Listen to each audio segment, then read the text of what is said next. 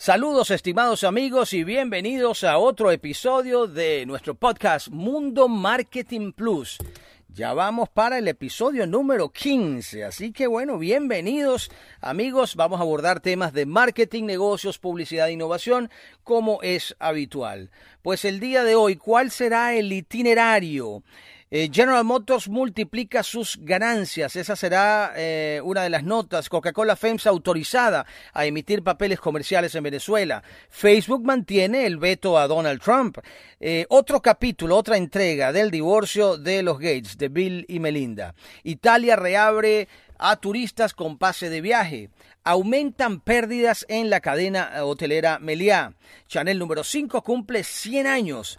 Red Hot Chili Peppers vende su catálogo. Pfizer espera cuantiosas ganancias y cerramos con eh, las miles de dosis de vacunas contra COVID-19 que se han perdido en Estados Unidos, particularmente la cadena de farmacias CVS y la cadena de farmacias Walgreens.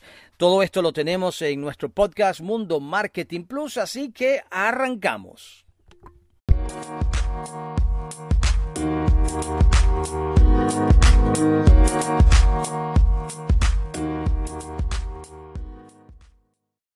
Bien amigos, sí, la semana ha volado materialmente. Ya estamos a jueves 6 de mayo, año 2021. Desde Caracas, Venezuela, estamos arrancando ya con la información de este día de marketing, negocios, publicidad e innovación. Gracias por estar con nosotros.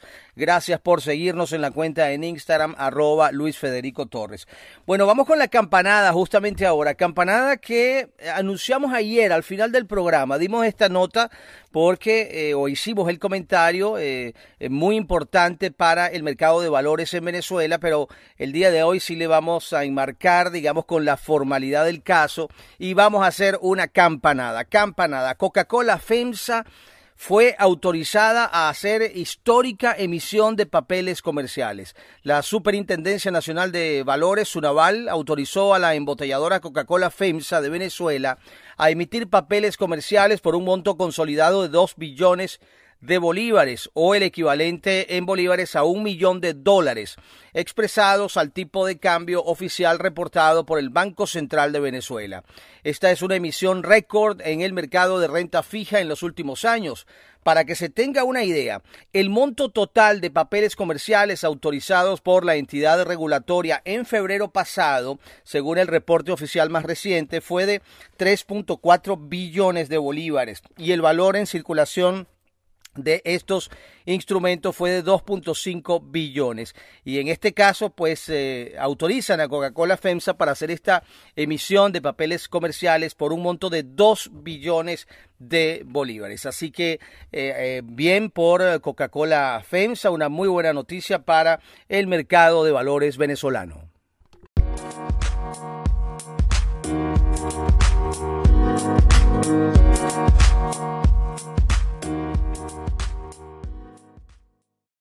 Les recordamos, amigos, como siempre, que todo el material que manejamos en el programa está disponible en nuestro podcast, que se nutre diariamente de, eh, él, por supuesto, del contenido, nuestro podcast Mundo Marketing Plus, cada vez en más plataformas.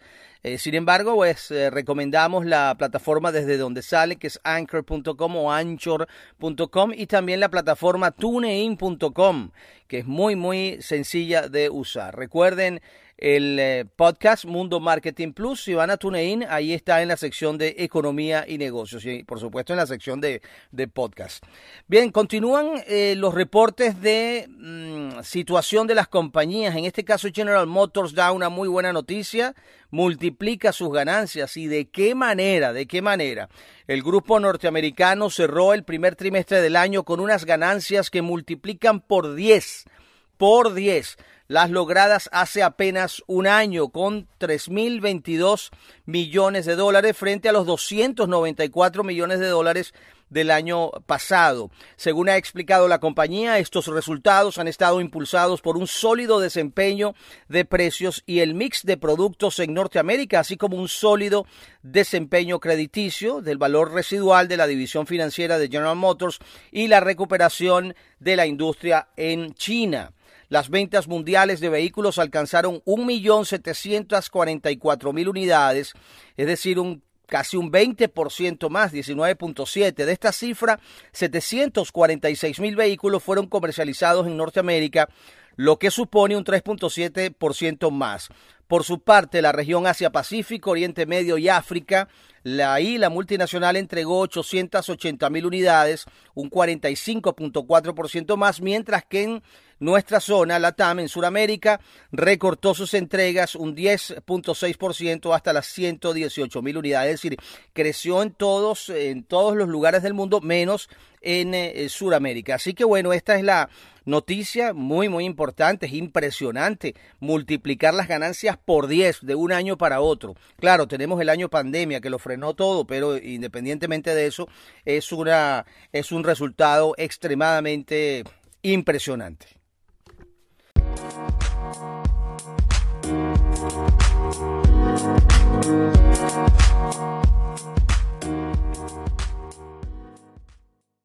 Seguimos amigos, seguimos adelante. Eh, Saben que con eh, nuestro programa de marketing, negocios, publicidad, innovación tenemos eh, importantes nexos con diferentes empresas que manejan medios, relaciones públicas de otras empresas, ¿no? Las, las agencias de medios y de relaciones públicas.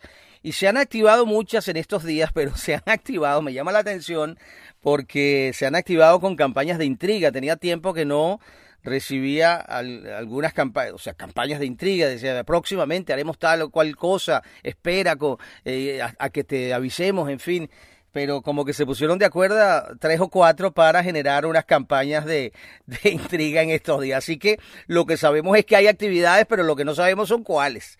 Pero bueno, poco a poco se irán develando. Vamos a seguir eh, adelante con nuestra información. Facebook, la plataforma, mantiene el veto a Donald Trump. El panel de supervisión independiente de Facebook decidió mantener el veto impuesto por la plataforma al expresidente estadounidense Donald Trump, pero pidió una revisión de esa medida en los próximos seis meses. La Junta, cuyas decisiones son vinculantes para la red social, dijo que Trump creó un ambiente en el que era posible un serio riesgo de violencia con sus comentarios sobre el violento ataque al Capitolio de Estados Unidos por parte de sus seguidores el pasado 6 de enero, pero añadió que no fue apropiado que Facebook impusiera una pena indeterminada y estandarizada de suspensión indefinida y llamó a la plataforma a revisar este asunto para determinar y justificar una respuesta proporcionada en los próximos meses. No es aceptable que Facebook mantenga a un usuario fuera de su plataforma por un periodo indefinido, con ningún criterio sobre cuándo o si su cuenta será restablecida, ha dicho el panel en su opinión presentada por escrito. El veto a Donald Trump afectó también a su cuenta de Instagram, propiedad, por supuesto, de Facebook, como sabemos, y otras plataformas como Twitter y YouTube también eliminaron en ese momento las cuentas del entonces presidente. Así que se mantienen, por lo menos aquí en Facebook, se mantiene el veto a Donald Trump.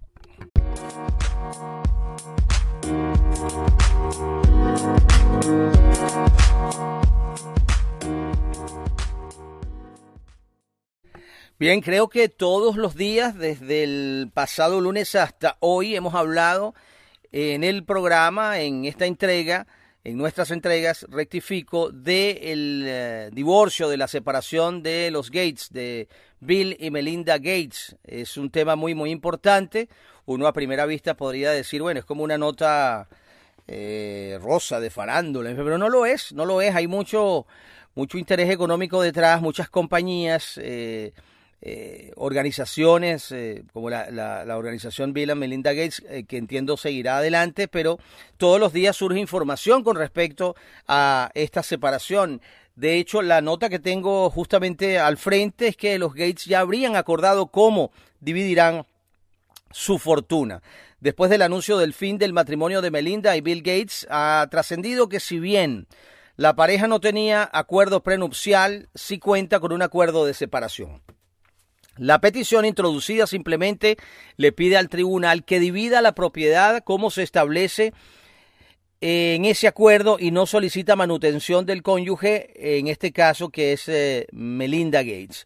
El matrimonio tenía tres hijos adultos, uno de 25, uno de 22 y uno de 19. Eh, Bill tiene 65 años, no deberá pagar por la manutención de Jennifer, Rory o Phoebe, que son los hijos. Supongo que van a resolver esto de manera muy privada y que ambos se sentirán muy cómodos con la forma en que resultará, ha dicho el abogado de la familia, Randy Kessler, quien ha manejado casos de divorcio que involucran a atletas profesionales y artistas. La Fundación Bill and Melinda Gates que ha funcionado durante 20 años, cuenta con un fondo de más de 49 mil millones de dólares. La pareja también deberá decidir sobre el futuro de su entidad filantrópica. Antes de la presentación del divorcio, habían transferido 20 mil millones de acciones de Microsoft a la organización sin fines de lucro. Debido a que la fundación no es un activo que Gates necesite para poder pagar sus facturas, dijo Kessler, no debería representar un desafío financiero.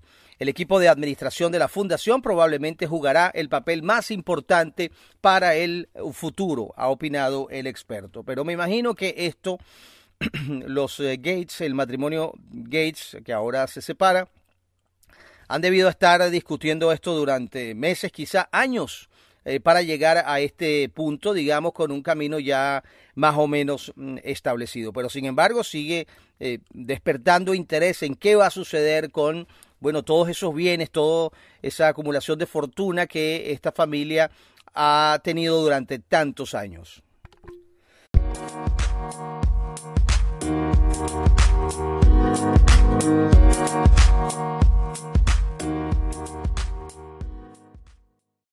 Estaba revisando hace un par de días una información en la agencia de noticias italiana ANSA con respecto, que es una, una, digamos, un portal informativo muy, muy, muy bueno, a mí me gusta mucho eh, mirarlo.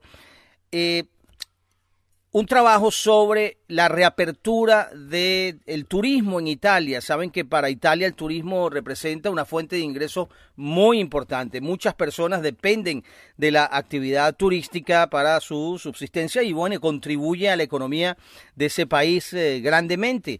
Ahora, Italia reabriría a los turistas con eh, un pase para viajar.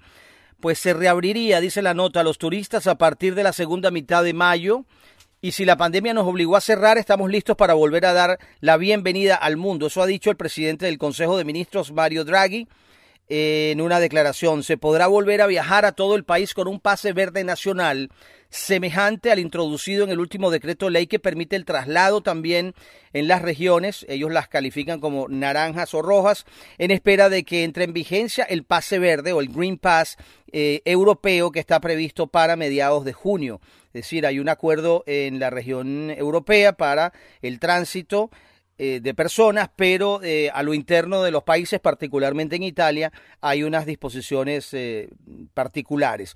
Tras haber restablecido las zonas amarillas y permitido volver al cine, al teatro, al museo y también a comer afuera, incluso si solo al aire libre hasta el primero de junio, el gobierno sigue entonces su estrategia de reaperturas consciente de que el turismo es una de las llaves para relanzar el país. En 2020, según datos del Banco Central Italiano elaborados por la Asociación eh, Coldiretti, eh, la emergencia COVID recortó unos 26 mil millones de euros los gastos de viajeros extranjeros en Italia, derrumbados casi un 60% con respecto al año anterior, el 19. Nuestras montañas, playas, ciudades están reabriendo y no dudo de que el turismo resurgirá más fuerte que antes, ha confirmado Draghi con un llamado al resto del mundo. Ha dicho, es el momento de reservar sus vacaciones en Italia.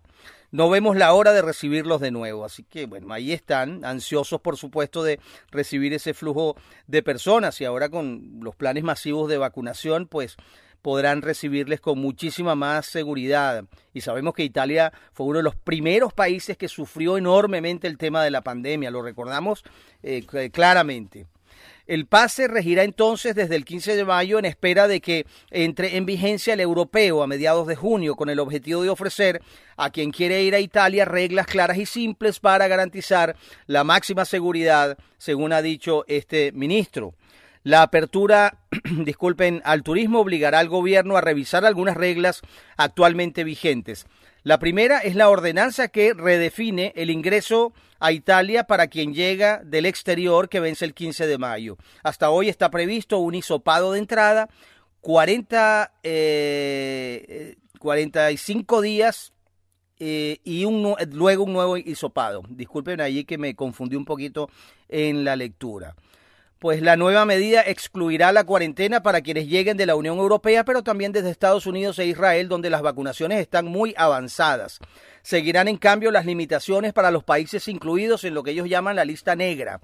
Otra novedad concerniente al toque de queda, ahora fijado a las 22 horas, las 10 de la noche, cuestión que dividido a la mayoría del gobierno, ha dividido a la mayoría del gobierno y que lo afrontará nuevamente en este mes de mayo. Bueno, hay más información con respecto a esto, pero lo cierto es que Italia se prepara ya para reabrir sus, eh, sus puertas, sus fronteras, sus aeropuertos, sus puertos, en fin, y recibir a turistas internacionales. Esa es la noticia que manejamos y una muy buena noticia, definitivamente. Así que bueno, bien por Italia.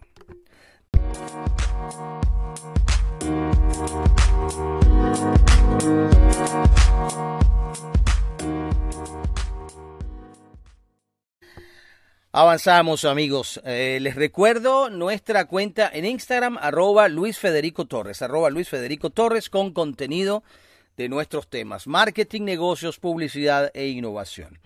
Bien, así como hablábamos de General Motors, fue la segunda nota de la entrega el día de hoy que multiplicó por 10 sus ganancias y eso es algo verdaderamente extraordinario. Tenemos también la nota de que aumentan las pérdidas de la cadena Meliá, de los hoteles Meliá.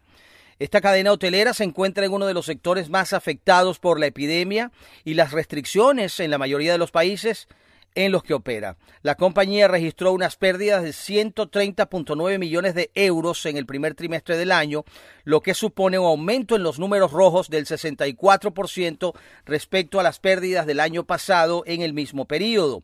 Por su parte, los ingresos cayeron un 73.9% hasta 76.3 millones. Meliá mantuvo cerca de un 50% menos de habitaciones operativas que en el primer trimestre del año 20 y una ocupación de el 19.7%, casi 20%, lo que supone un 32.5% menos que el año anterior. La demanda se centró casi exclusivamente en el mercado local y no hubo actividad en el segmento internacional ni en el corporativo. Pues eh, este corporativo, y eh, ellos lo clasifican como congresos, reuniones e incentivos, el MAIS o MICE. En el ámbito de operaciones, Meliá ya tiene abierto el 100% de sus hoteles en Asia Pacífico, así como el 80% en América y mantiene una previsión de inauguración en España de 110 hoteles como mínimo para el mes de junio. Bueno, vemos cómo poco a poco la industria del turismo se va reactivando. La nota anterior a esta tenía que ver con Italia y ya planes eh, formales de, apertura. Eh, leíamos también, de hecho no lo hemos mencionado aquí en el programa, que en Cancún, que es un polo de, de turismo muy importante y, un sitio para la realización de reuniones de trabajo importante también, que se pensaba que ya las reuniones de trabajo se habían acabado, que iban a ser todas de manera virtual. Se acaba de realizar hace días en Cancún una convención muy importante de turismo. Creo que eh, llamó, o sea, atendieron esta, esta convención cerca de mil personas. Eh, así que bueno, es algo, eh, son noticias alentadoras para este sector que ha sido durísima, muy, muy golpeado por la pandemia. Fue lo primero que se cerró, pues los traslados, los hoteles, en fin. Así que bueno, aquí está este reporte de pérdidas de Meliá, pero eh, mirando con optimismo hacia el futuro en la medida que se va vacunando las poblaciones en los diferentes países y se va controlando la pandemia.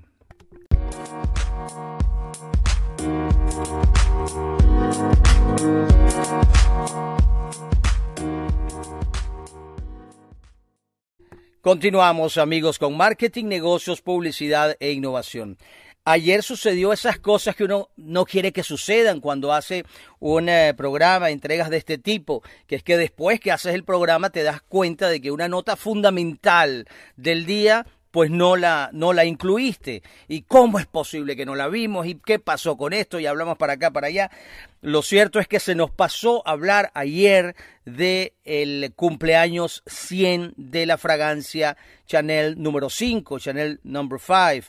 Pues inmediatamente agarramos y le echamos mano a Instagram, a la cuenta arroba Luis Federico Torres y montamos allí un post que por cierto tuvo mucha eh, mucha aceptación ese, ese, esa publicación que hicimos ayer en esta plataforma. Pero bueno, no lo hicimos ayer, lo hacemos hoy. Chanel Number 5 o número 5 cumple 100 años. El icónico perfume cumple un siglo de vida y para celebrar el aniversario, la conocida firma de lujo ha publicado un video de 3 minutos en el que recorre los 100 años de la fragancia.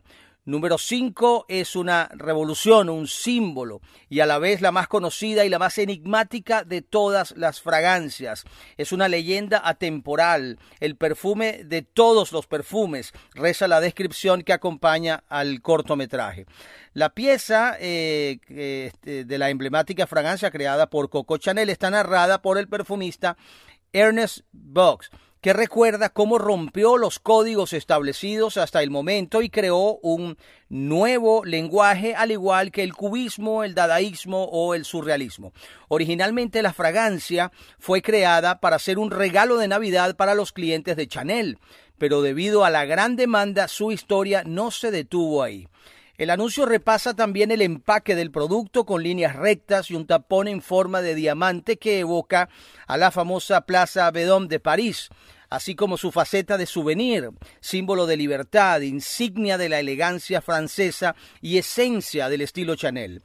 Coco Chanel escogió el número 5, el, el, quinto, el 5, su número favorito, y lo lanzó el 5 de mayo, el quinto mes del año también. Chanel también recuerda en ese corto cómo Marilyn Monroe confesó que solo llevaba unas cuantas gotas de Chanel No. 5 cuando iba a dormir. Además se hace eco de su presencia en el arte de los grandes artistas como Andy Warhol. Con motivo de su aniversario, la firma hace un recorrido por los conocidos rostros vinculados a la fragancia como Catherine Deneuve, eh, Marion Cotillard, Audrey Tattoo o Nicole Kidman. Así que, bueno, 100 años, 100 años de el perfume Chanel número 5.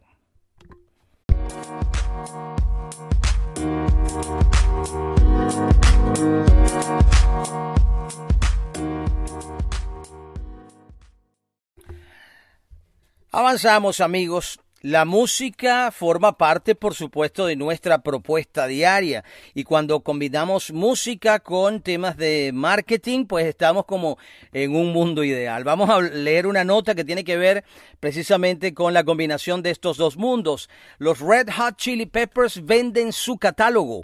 El grupo estadounidense de rock alternativo vendió su catálogo de álbumes a uno de los gigantes de gestión de derechos musicales, el británico Hypnosis en un estimado entre 140 y 150 millones de dólares. Esto lo informó la revista especializada en estos temas Billboard. El fondo de inversión había obtenido ya los catálogos enteros de la cantante pop colombiana Shakira o del veterano rockero canadiense Neil Young. Formados en 1983 en la ciudad de Los Ángeles, los Red Hot Chili Peppers saltaron a la fama con el Blood Sugar Sex Magic en 1991, donde figuran sus grandes éxitos como Under the Bridge o Give It Away. Nada más decirlo uno lo canta. Give It Away, Give It Away, Give It Away now. Pues bien, desde su creación y hasta su cotización en bolsa de valores de Londres en el año 18, Hypnosis ha recaudado más de 1.100 millones de libras, cerca de 1.500 millones de dólares en sus negocios. Creado por el exgerente de artistas como Elton John o Iron Maiden, Merck Mercudiadis, el fondo ha invertido varios cientos de millones de dólares en derechos musicales y a un ritmo mm, constante. Ahora tiene bajo su control una serie de clásicos de la música popular, así como los derechos de docenas de éxitos recientes incluidos Shape of You de Ed Sheeran o el Uptown Funk de Bruno Mars. En los últimos años se ha eh, desatado la competencia entre medios de inversión como Hypnosis, Concord o Primary Wave con las principales discográficas de la industria musical como Universal Music. El apetito de los inversionistas por los derechos musicales se debe en gran medida al desarrollo del streaming, que ha abierto oportunidades para una industria que busca un nuevo modelo desde principios de la década de 2000.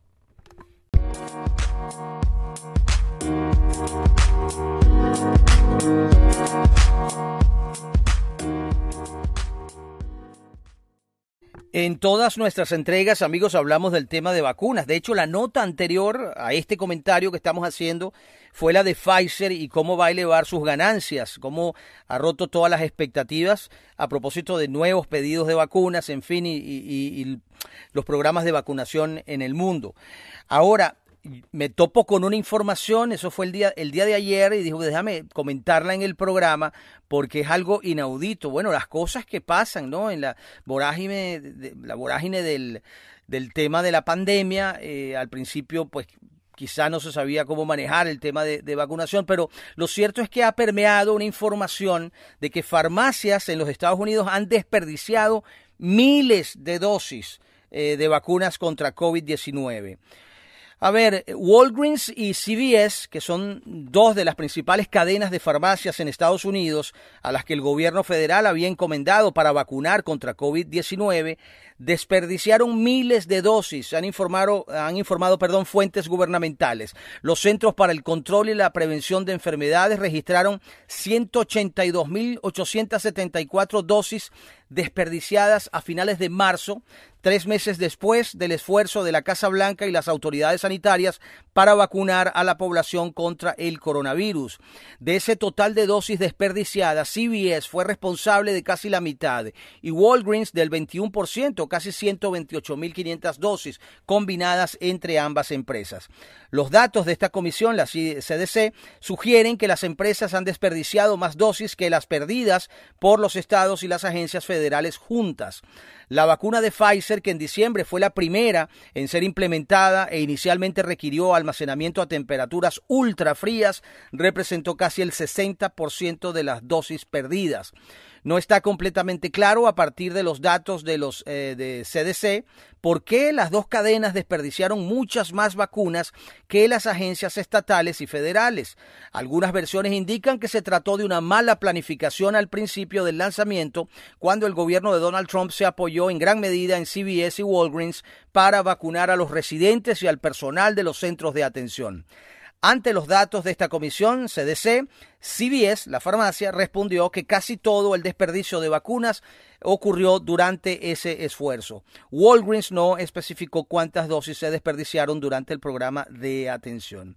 Así bueno, hay más información con respecto a este tema, pero muy lamentable, ¿no? Cuando, máxime cuando estamos nosotros en esta situación en Venezuela, que estamos todos los días nos levantamos a ver si ya comenzó el programa nacional de vacunación y uno mira que eso se ralentiza y espera y un día y otro y cada día que pasa es eh, un día que se pierden vidas, es un día eh, complicado, hay que mirarlo de esa manera y vemos en otros países cómo suceden estas cosas. Eh, cientos de miles de dosis se pierden por eh, mal manejo, infortunadamente. Bueno, los equilibrios deberían existir para todo y en este tema de vacunas que es tan, tan importante, pues no deberíamos leer noticias así ni tener, por supuesto, un panorama como el que tenemos ahorita de que todos los días estamos levantándonos esperando a ver si comenzó definitivamente el plan de vacunación nacional.